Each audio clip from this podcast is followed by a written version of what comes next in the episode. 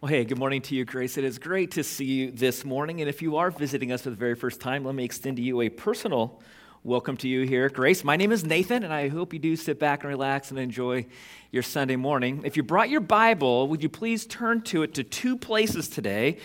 1 Timothy chapter 3, which is the foundation of this series, 1 Timothy chapter 3, and stick your finger in Acts 6.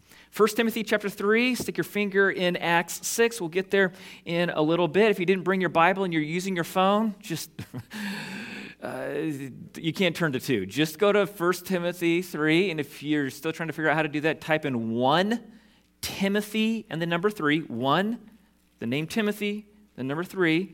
It'll take you to a link where then you can uh, click on it and follow along with us today in 1 Timothy. We're in the series that is about the biblical core construction of a church. Every human being has like a core construction. It's called our DNA. It, it's what makes us humans. If your DNA got left somewhere, they could tell that it was human DNA versus a cupcake DNA, you know? And so every person has DNA. Now, there's a lot of diversity in that, and the same is true with churches. That there are some biblical core aspects to what makes a church a church, the, the why we do what we do sort of things. What makes a church different than a Christian nonprofit organization? What makes a church different than the Lions Club? What makes a church different than um, a, a, an affinity group? We just happen to like Jesus together, and so we're just a hobby group that meets together. What makes a church? A church. And so that's the point of this entire series. Now, most likely, you have been to a different church other than Grace Community Church. Shame on you, but you have, all right? And maybe that was because you grew up in a different church. Maybe that's because you were on vacation to your grandma's house and she made you go to church when you're on vacation. Like, okay, we'll go to your, your church, grandma. Maybe you've been a, a, a part of a, many other churches. Maybe you've even been member of another church or churches in your past. And no doubt you've realized that churches do things very different from each other. And it's possible that at that church you've been to before Grace Community Church, there were some, some things that they did there that you just didn't like very much. And so now you come to Grace Community Church and we don't do them. Yeah. But then it's also possible on the flip side of that coin that at that church you attended before, that they did some things that you really prefer to the way that we do them here at Grace. And all of that is completely fine. All of that is completely normal because not all churches are built for all people. And so that's why every Christians need to do their, every Christian needs to do their due diligence to find the church that is best for them, that is right for them. Now, why is there a reason that there's so many differences? Well, beyond the core construction, the core DNA of a church biblically, there is an enormous amount of freedom that comes then from that core. For instance, what we're doing this morning. The Bible doesn't tell us what we should be doing this morning at all. It's kind of interesting to think about. The Bible doesn't tell us when we should meet, the Bible doesn't tell us where we should meet. The Bible doesn't tell us what we should eat when we meet. Thank you, donuts. Bible doesn't tell us that we have to do that or shouldn't do that. The Bible doesn't tell us what instruments to use when we sing songs. The Bible doesn't tell us that we need to sing out of books or sing off a screen. The Bible doesn't even tell us that we need to sing during our worship services. Isn't that interesting to think about? The Bible doesn't tell us that we need to hang a cross on the wall. The Bible doesn't tell us that we need to have empty walls. Uh, the Bible doesn't tell us any of the things that we think are so vitally, but the Bible doesn't tell us what we need to wear when we come to church. The Bible doesn't tell us what, what we should, um, what we should uh, do together at all. I know that's weird because you had a lot of ideas about what we should do together when you came to church today. The Bible doesn't tell us what language to speak, just so long as we understand each other. And so that's why when you go to a different church, there are some things that you prefer more than others. And that's okay. That's just fine. It's just a personal preference based on something that's not biblical. You're not choosing biblical things. You're just choosing preferences. For instance, I don't attend a Spanish speaking church because I don't speak Spanish. So it's just practical things. Maybe you have kids, and so you want a church that has a kids ministry that's safe and fun that your kids like to go to, that one that you can trust. Great. Maybe you would just die if you were in a worship service that was three hours long. And so look, you found a church that didn't have a worship service three hours long. And so there's a lot of diversity when it comes from these cores. But the purpose of these, this series is to talk about the core, the basic building construction that makes a church a church. And last week we started off with the, the title of Why We Exist. And why we exist is, is a, an aspect of what a Christian should look for when they are looking for a church to attend. When a Christian looks for a church to attend, the number one question that they should ask is Do they serve full size donuts for free? That's the first question that they should ask. And so, check, we got that one. The second question that a Christian should ask is How do they handle God's word? And we got that last week from 1 Timothy chapter 3 verses 14 and 15. Hopefully you've already turned there, but you can see it in your Bibles. Paul is writing to Timothy and says, I'm writing these things to you, hoping to come to you before long. But in case I'm delayed, I write so that you will know how one ought to conduct himself in the household of God, which is the church of the living God, the pillar and support of the truth. And so that is why we exist to be the pillar and support of the truth. To lift up the Bible, to, to teach the Bible, to treat it as truth, God's revealed truth, unwavering, unmovable, even if we wouldn't say it that way, even if we wouldn't do it, do it that way, that is what a biblical local church is. Not only teach the gospel from it, not only teach the part about Jesus being God in the flesh, dying on the cross for sins, and that's so good for people because we are dead in our trespasses, meaning we catch sin when we are born, and then we prove that we caught sin when we do sin. And so we are separated from God because of our sin, and, and Jesus Christ, God in the flesh, came to earth and died on the cross for our sins. We've been singing about that all morning. Not just that part of Scripture. That's a good part. We lift that part up. But it's not just that part. The part about the Bible that, that talks about how the world was created, we lift that part up too. About how the way the world's going to end, we lift that part up too. About the, the morality that comes from the Bible, we lift up that part too. The way a family is supposed to operate, we lift that part up too. Even though we might not say it that way, we lift it up because it's God's Word. That's what a biblical church, this is why a church exists. Now, I know that you're really interested in having a funny pastor and not just a funny looking pastor. Sorry. I know you're looking for a kids' ministry. I know you're looking for a woman's ministry. I, I, know that you want one cross on the outside and three crosses on the inside. I, I know that you want it to be 73 degrees in every single room year round.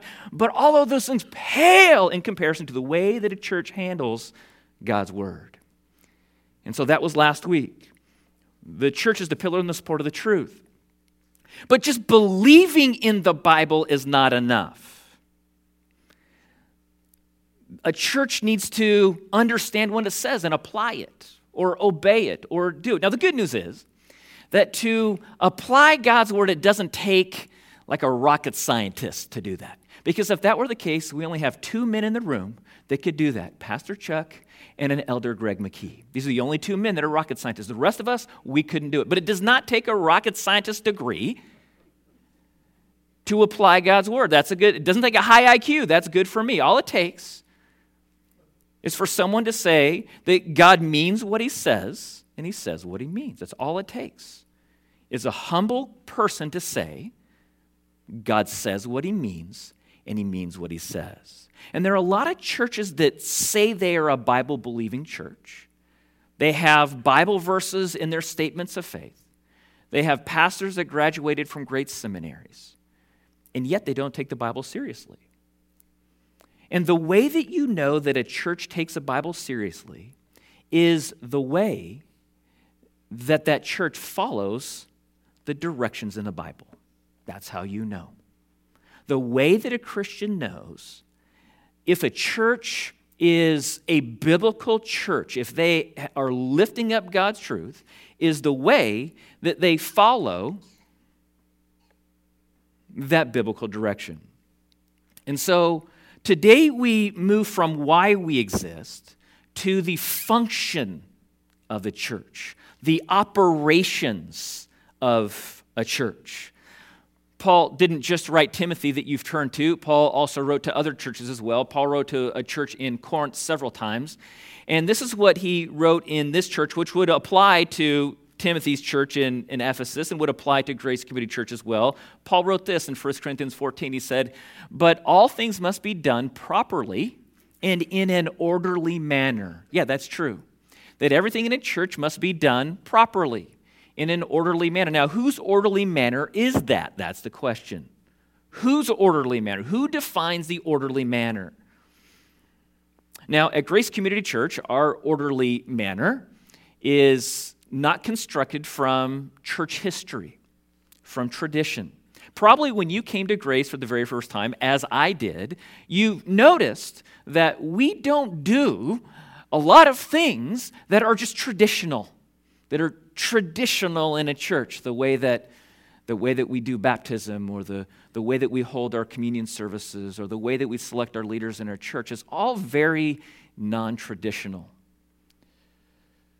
We, when we look at, at how the church should function, we don't survey other churches in Riverside and ask how they do it and then do that.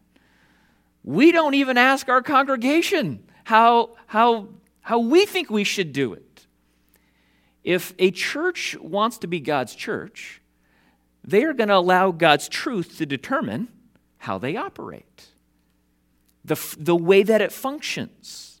And that's what Timothy, First Timothy, is. Paul writing to a, a young pastor, his protege, and telling him how the church is to function. And so we got the last couple of verses of 1 Timothy last week, but I think it would be beneficial for us now to study the rest of 1 Timothy chapter 3. Let's read this passage and then we'll go back and we'll uh, understand it and how it gets applied in a, in a church. 1 Timothy 3, let's just begin reading it, verse 1. It's a trustworthy statement if any man aspires to the office of overseer, it is a fine work he desires to do. An overseer is an elder in a church, an el- the role of an elder, the biblical position of an elder within the church. Verse 2 An overseer then must be above reproach, the husband of one wife, temperate, prudent, respectable, hospitable, able to teach. Not addicted to wine or pugnacious, but gentle, peaceable, free from the love of money he must be one who manages his own household well, keeping his children under control with all dignity. But if a man does not know how to manage his own household, how will he take care of the church of God? And not a new convert, so that he will not become conceited and fall into the condemnation incurred by the devil. And he must have a good reputation with those outside of the church, so that he will not fall into reproach and a snare of the devil. That is the qualifications of an elder. Now it moves to another leadership position within the church in verse 8, a different one. Deacons. This is different than an elder or an overseer. Deacons, likewise, must be dignified, not double tongued or addicted to much wine or fond of sordid gain, but holding to the mystery of the faith with a clear conscience. These men must also be tested, and then let them serve as deacons if they are beyond reproach. The qualifications of a deacon. Now we get the qualifications of a third position or role within a church, a deaconess. Verse 11. Women must likewise be dignified, not malicious gossips, but temperate, faithful in all things. Deacons must be husbands of only one wife, good managers of their children and their own household, for those who have served well with uh, served well as deacons, obtain for themselves a high standing and a great confidence in the faith that is in Christ Jesus. So, this passage of Scripture sets up several aspects of the DNA of a biblical church, a core construction of a biblical church. One is they are very careful in the way that they select their leaders. It's a careful process. There are things that the rest of the congregation looks for. They, they notice them, they see them, and then they identify them. A very careful process of selecting their leaders. Secondly, the leadership structure that is here is upside down. It's, it's countercultural. The leaders, the, the, the higher the, the leader is, the more that they serve. That's upside down. The, the higher up on the totem pole you go at a biblical church, the greater sacrifices you are making and the fewer demands that you make on others around you. That is counter. That's not the way that the rest. Every every workplace you came from has someone up top, and whatever they say goes, and everyone below them serves them. But that's not the way that it goes when it comes to biblical leadership within a church. The the ones the highest up, they're not making the most demands; they're doing the most serving. Now, I'd like to look here at these various functions within the church. And I first want to look at the deacons and deaconesses because, contrary to popular belief, it was not the elders or the pastors that were selected first for the church. The, the elders or the pastors of the church at the very beginning in Acts, it was the apostles. They were the elders of the church, they were the ones doing the preaching in the church. And so, the first area of leadership that was selected from among Christians was the deacons and deaconesses. And that is a really interesting event in history. And so I, I, want you to turn in your Bibles to the book of Acts. Hopefully, you have your fingers in Acts, Acts chapter 6. Now, the word deacon, as you're finding it, the word deacon is a Greek word, obviously. It wasn't written in English, it's a Greek word. And the word deacon is diakonos. Diakonos. And the word diakonos means to wait on tables. To wait on tables. A waiter or a waitress. You wonder, now, that is a weird term to call someone who is a leader in a church. Well, there's a reason why they're called the diakonoses, the, the deacons in the church. And we find out why in Acts chapter 6 as the church is beginning to grow. Look at Acts chapter 6, beginning at verse 1. Now, at this time, while the disciples were increasing in number, a complaint rose among part of the uh, arose on the part of the Hellenistic Jews against the native Hebrews because their widows were being overlooked in the daily serving of food. There is so much wrapped up in that. Okay, so at the very beginning of the church, at the beginning of Acts, uh, Peter preaches this amazing sermon, really short, and thousands of people get saved. You're wondering, like, how come, Pastor, you don't preach sermons like that? I don't know. I'm trying, okay? I'm trying. Short sermon, lots of people get saved. And people are coming from Jerusalem. They are coming to Jerusalem from all around. Jerusalem is the city center. And as people are coming to Jerusalem, this gospel message that Peter had preached not long before is now beginning to spread. And as people come to Jerusalem, hear the gospel, they get saved, they don't want to go back home. They want to learn more about this newfound faith that they have. And so they don't go home and they begin to build. And this church is this is starting to grow in Jerusalem. Now remember, many of these people that are now new Christians are homeless. They don't, their jobs aren't there, their homes aren't there, they're somewhere else. And so all of the Christians that are around uh, in, in Jerusalem, the Jewish Christians, are trying to take care of all these other Jewish, now Christians, take, give them food, try to find them lodging, uh, communal meals, to try to take care of everybody. And so there was a complaint that arose among a certain group of people here, the, the Hellenistic Jews or the Greek cultured Jewish Christians. And the complaint was well, our widows aren't, are being missed in this daily serving of the communal food. While the widows of the local Hebrew Jewish uh, widows were being fed. And so that was the complaint. So, verse 2 in Acts 6, it says, So the 12, who are the 12? Those are the apostles. So the 12 summoned the congregation of the disciples, meaning all of the Christians, and said, It is not des- desirable for us to neglect the word of God in order to serve tables. That's the word diakonos. That's, that's the serving of tables. And they say, okay, so we're too busy we're too busy preaching the gospel. We're too busy uh, praying. We're too busy discipling people to go and address this specific issue of serving the tables within the communal meal. So, verse 3 Therefore, the elders say, Brethren, select from among you, from among the members of the church, from among the congregation, therefore, brethren, select from among you seven men of good reputation, full of the Spirit and of wisdom, who we may put in charge of this task. What task? The task of waiting on tables. And so now you know why they are called deacons or diakonoses or those who are waiting on tables. So now back, flip your Bibles back now to 1 Timothy chapter 3. We have these waiters of tables, and really that means they are the servants. They are to serve. That you, you have these these diakonoses, and the responsibilities are higher than the rest of the membership. And so there were some qualifications that were needed for them, more than just being a, a member, so that you could serve. Now, this was so countercultural in the Greek culture.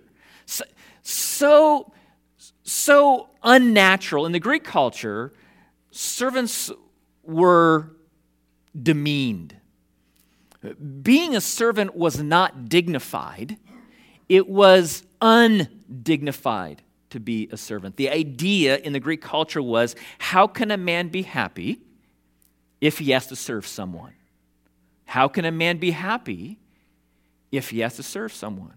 And so when Jesus comes along, he turns all of this upside down. And this is what Jesus says in, in Luke 22. He says, The kings of the Gentiles lord it over them, and those who have authority over them are called the benefactors. But not so with you. Let him who is the greatest among you become as the youngest, and the leader as the servant. For who is greater? The one who reclines at the table, or the one who is serving at that table? What an interesting idea. And so these diakonoses are uh, the very first position or selected role within the church.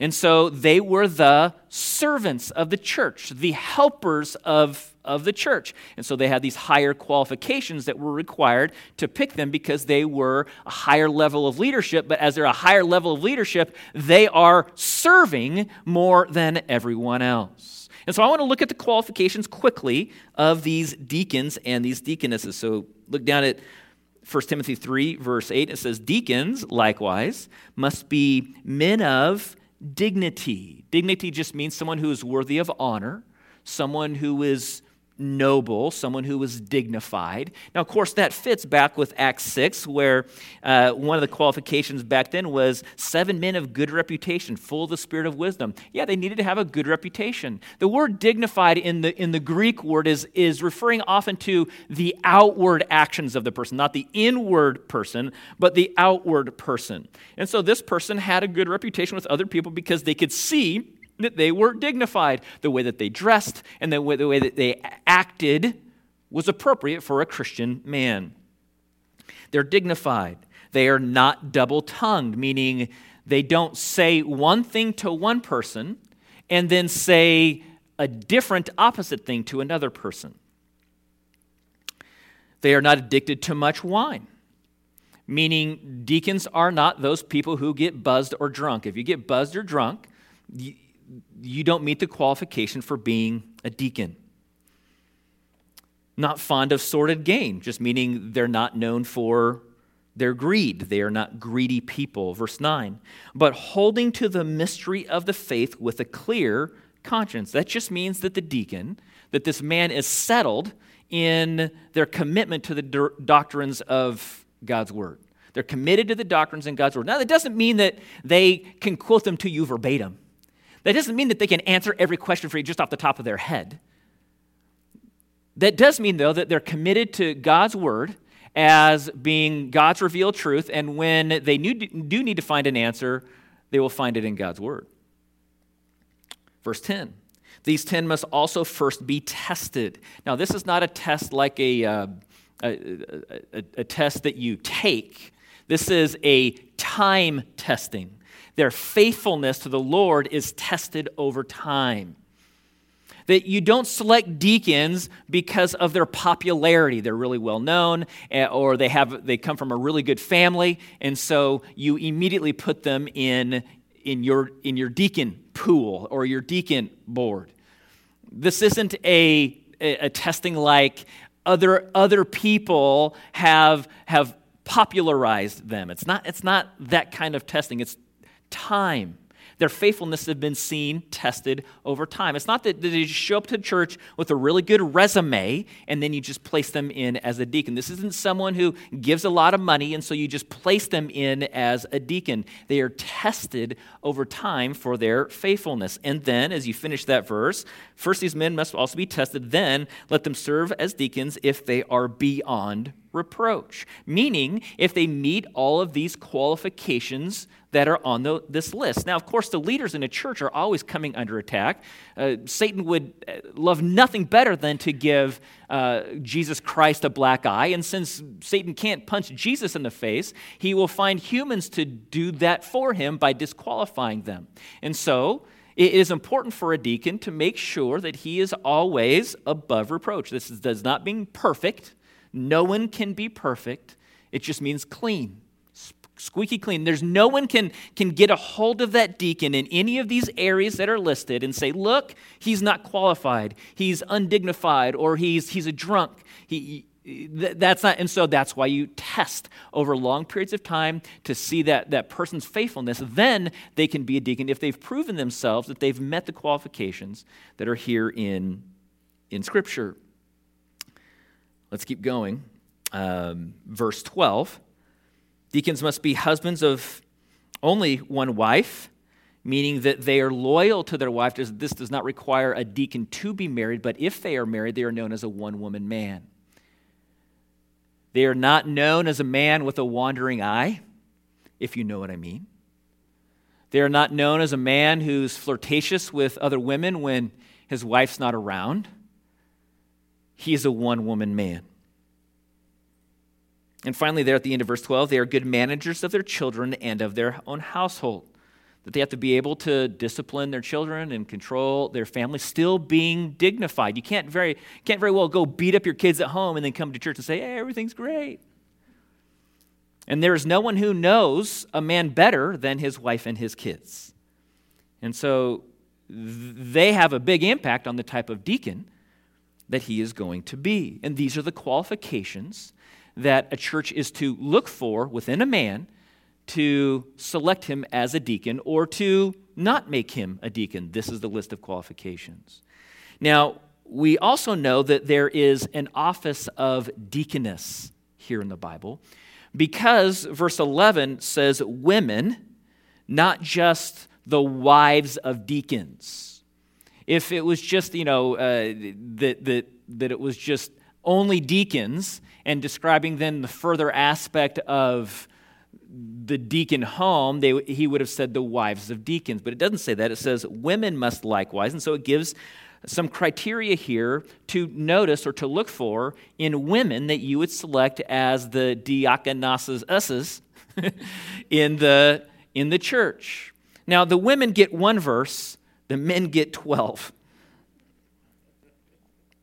But the women must be dignified. That sounds familiar to you because that was the same qualification of the, the deacon. That was the same qualification that was given all the way back by the apostles in that very first church. They need to be people of good reputation. They are, they, they, they are seen by other people. Their actions and the way that they dress is seen as someone who is, that is appropriate for a Christian woman. Dignified not malicious gossips. Oh, this is an important one.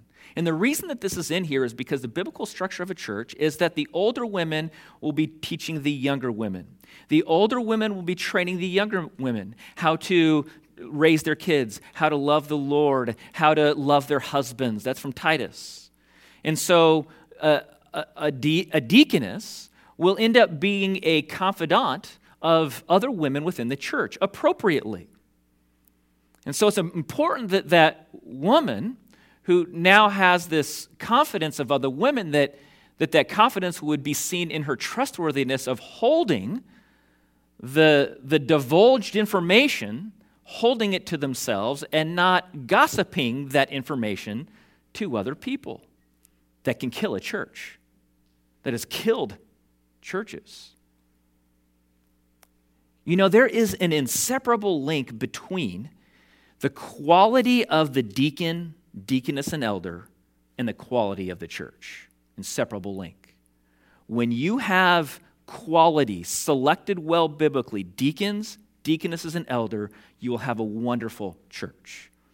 But if you do not use this biblical criteria for finding your deacons, deaconesses, and elders, and you use other criteria that are understandably more popular than this, it will be seen in the church.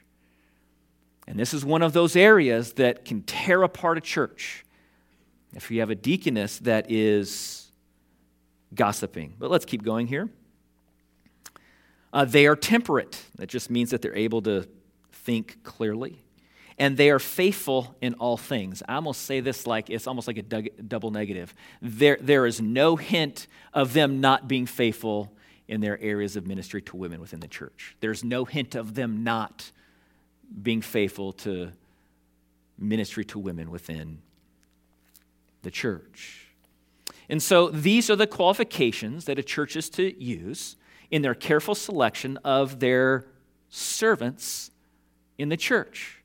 But they are leaders, but they are serving. And I know that's counterintuitive, but not to Christ, but it was counterintuitive to the culture. Now, as I mentioned, the deacons and deaconesses were the first chosen officers within the church because the elders had already been selected. They were the apostles, but of course, as the apostles died off, now a church needed some qualifications to select an elder within a church or an overseer within the church.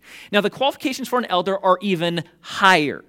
The, the qualifications for an elder are, yes, the qualifications of a deacon, but then there are even more qualifications that are piled on top of that because the elder is the highest human authority within the church.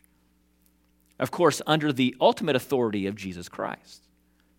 And so the elder is the highest human authority within a church, and yet they are the greatest servants. They are the chief servants of the church. The elders sacrifice more, than the members and the deacons and deaconesses. They spend more time in serving the members of the church than the members do each other or the deacons and deaconesses do of the rest of the membership. They pray for their church more than the members do or the deacons and deaconesses do. They have a greater sacrifice and service for the church. They make fewer demands for the church body than anybody else within the church because they are the chief leaders and yet they are also the chief servants. And so we don't have time to go through each one in nuance, but this is an upside down kind of leadership structure. But this is the biblical leadership structure within a church. But I want to just want to point out a couple of the qualifications of an elder that, that could be confusing or maybe unclear. Verse 2 An overseer then must be above reproach. We've already talked about that one, meaning they're tested over time to see if they meet the qualifications that are outlined here. If they are not above reproach in these qualifications, then they're not an elder. They should not be selected as an elder. But then a husband must be. Uh, must be the husband of one wife. Now, this is just like the deacons in that they are a one woman man. Uh, if they are married, they are known as a one woman man. But there's even more to it than just that. That means that this role of an elder is a male, is a man a woman cannot be the husband of one wife. Now, I know that that might ruffle some feathers. We're going to talk a little bit further about the roles of men and women within the biblical constructed church. We'll talk about that in a few weeks from now. So if you have questions about that, we'll get there. But this is a man who, if he is married, he is known as a one woman man. Often the question comes up also well, can this man be divorced? Have ever been divorced in the past? And some churches, understandably, would say no, that an elder within a church could never have been divorced in the past because that means that they are no longer a one woman man. However, we don't hold non Christians to the standards of a biblical, mature person. Uh, think about this. Do you think that there are any deacons or deaconesses that could rise to all of the qualifications without Christ?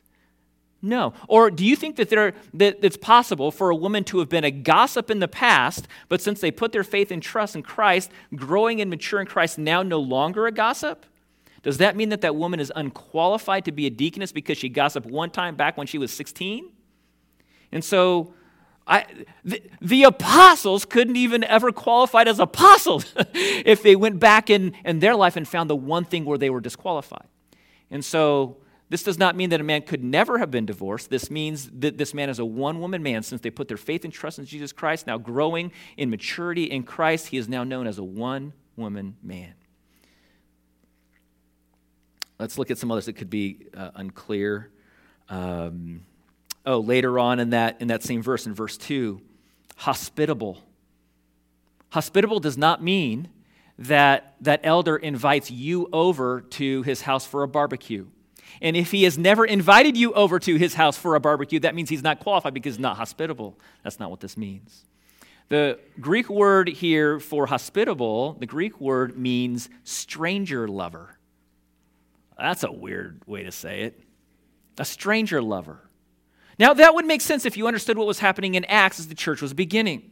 When the church was beginning, there were no like church buildings like we have now. They met in homes, in, in members' homes. And if the elders or the chief servants, often the elders would offer up their home to be the place where they would meet. And so, as they welcomed in all of their friends and their family, that elder would also make sure that they would be, uh, that that congregation and their home would be open to outsiders as well, strangers. That other Christians, people put their faith in Christ, didn't have a church home, that they were welcomed into that church family. Or even people who had not heard the gospel, that they would be able to come in, that they'd be welcomed in so that they could hear the gospel of Christ and get saved and get discipled. And it would be the elder that would lead the church in that. They would be a stranger lover, an outsider lover. And so then the rest of the church then would follow the elder in that example of being welcoming to the strangers, to the outsiders, into their group. And, and Grace Community Church has always been good at that. I think the reason that we've always been good at welcoming outsiders is because we've all been there, you know? We've all been the outsider. We know what it's like to not know what it's like, and oh man, what are they going to do when they get there, and how are they going to do that? Uh, is, is, am I ever going to find any friends? Is there going to be anybody like me? And will anybody say hi to me? Will anybody ever know my name? And we know that, and so we follow our elders in being welcoming to outsiders. And I know that's kind of hard when you have your own little homogeneous group. It's kind of hard to uh, welcome someone who stole your seat on Sunday morning. But what do they know? They're a stranger. And so there are a lot of things that we do at Grace Community Church, as directed and funded by the elders, that are to welcome people who are outsiders so that they could become insiders in Christ. So they're hospitable. Let's see here. What else could be? Even the next one, able to teach. That, that, that one could sometimes uh, that could be interpreted, or some interpret that as that every elder must be able to stand up on a stage in front of a pulpit and be able to uh, clearly uh, teach God's word for uh, 50 m- minutes uh, un- unhindered. And if you can't do that, then you don't qualify as an elder. But now, an elder might have that as a spiritual gift that he has, a, an ability to teach, but that's not what this is referring to here.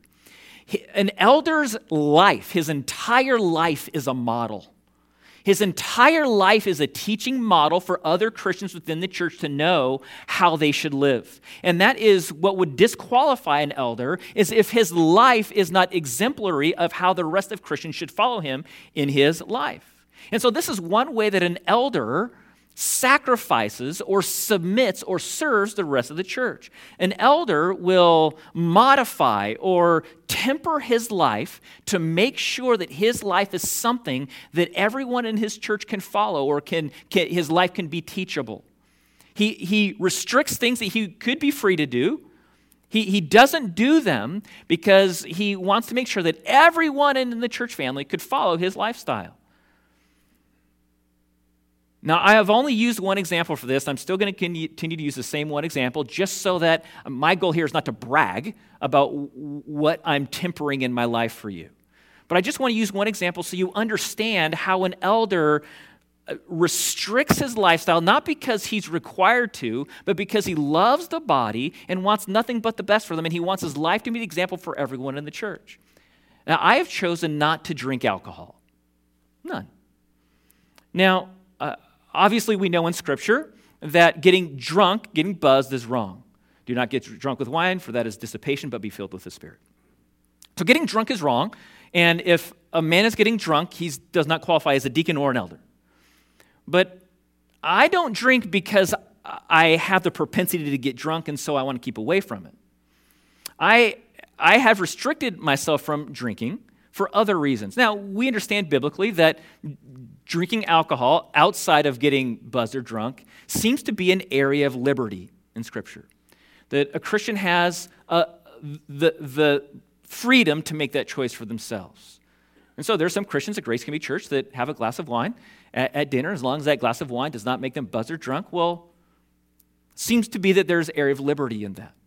And so an elder will notice those kind of things and say, they have the freedom to do it, but I've decided not to drink alcohol. I've decided not to have any wine bottles in my home or in my refrigerator because I want my life to be an example for everyone who ends up at my house.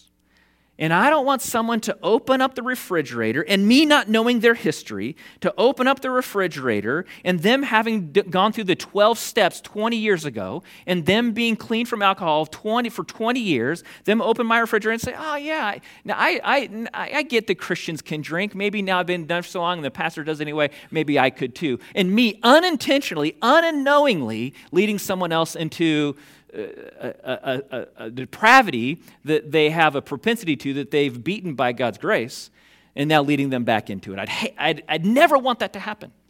I'd never want a teenager to come into my house and open the refrigerator and, and see some alcohol there and say, oh, well, I mean, it must be okay. I just don't want, and so there's nothing, would be nothing wrong for me or any elder to, to drink alcohol. There's nothing wrong with that. But an elder will temper their lives, restrict their lives, not because they have to or require to, but they want nothing but the best for the church family. When my family goes out to eat, sometimes, you know, we say four to the, you know, you know, person at the front, you know, that's doing the seating they take out four menus and they walk us to some place in the restaurant.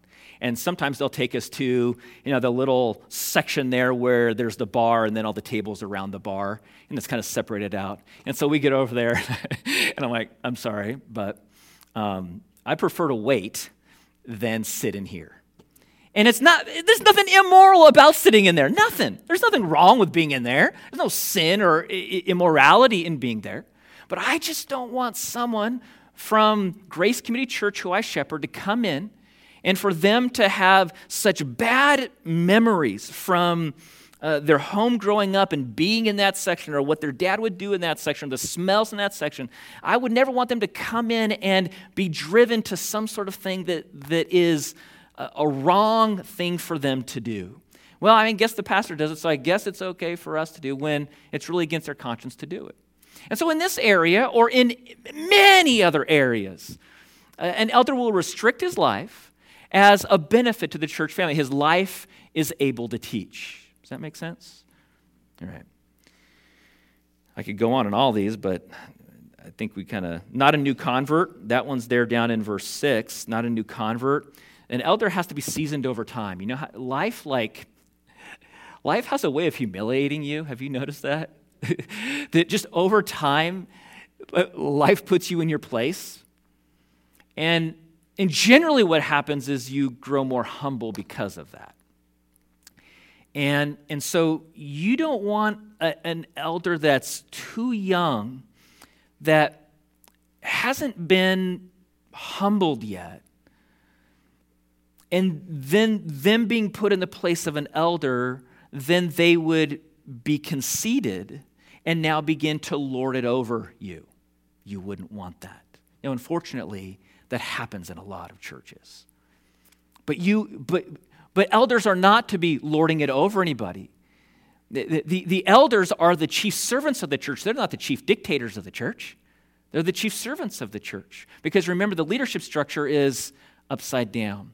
And it takes a mature man to understand the, the difference between being the CEO and being a chief servant, being an, being an elder in the church. And so Timothy gives these instructions, these outlines for this church to follow. And the process that a church follows will determine if it's God's church or if it's the world's church. And so this is why we don't ask other churches and how they pick their deacons, deaconesses, and elders. This is why we don't do it like probably most of the churches that you came from did it. These are the qualifications. These are what we look for. Now, you might not like the person for a thousand other reasons. I get that. They might drive a, an import car, and how unpatriotic is that? They might drink Starbucks coffee, and how immoral and nasty is that? You might not like where they send their kids to school. You might not like what movies they watch. You might not like the fact that they don't have any dogs as pets. But those aren't the qualifications. These are the qualifications that Paul gives for a church to be able to select good men and good women in leaders as leaders in their church. Now remember, the church is the pillar and support of the truth. Unwavering in all aspects of that, not just the gospel of Christ, that too, but in all aspects, including the way that a church is to function or to operate in the offices that are outlined here. And so, the way that you know if a church is, is lifting up the truth is the way that they follow the instructions, the way that they are obedient to what it says. And so, Grace Community Church applies this in a pretty clear way. Now, many of you in here have already, already seen this uh, graph, and so I'll spend about three minutes on this. But there are some people in here who have not. This is the way that Grace Community Church applies that, that we not only believe the Bible, we implement it in this area of the operations of our church. Now, the, the way that most of you, when you came from work uh, over the week, this is what it was like. You had the CEO on top, and there was someone else somewhere in between, and probably you're somewhere in between. And you are working out all of what the CEO rolls down to you. you do what they say, you're serving the CEO. And this is the typical corporate structure right here, where everybody on the bottom is serving everyone on top. However, Christ's model, the biblical model, is just upside down from that. And so when people come and visit Grace Community Church, they, they have no skin in the game.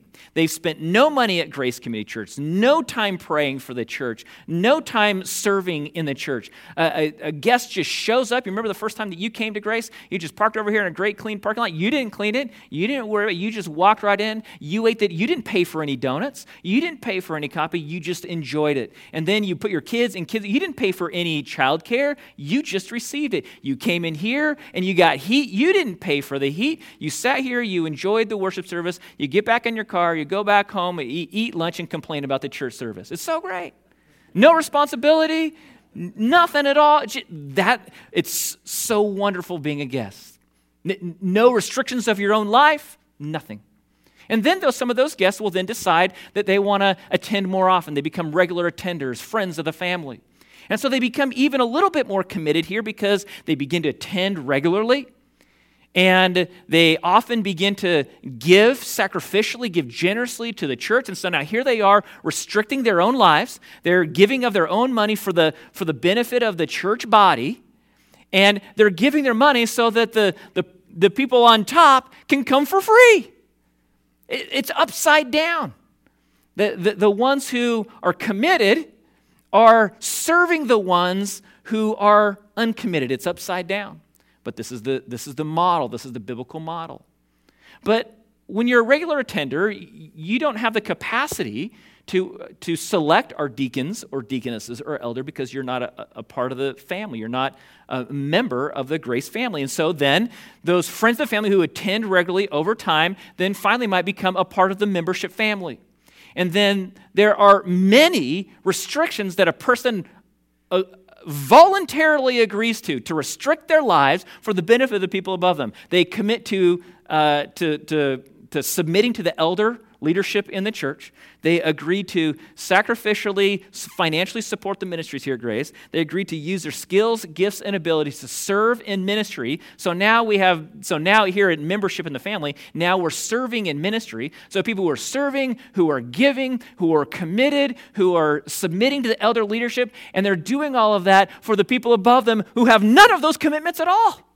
It's upside down. But that's the, that's the biblical model.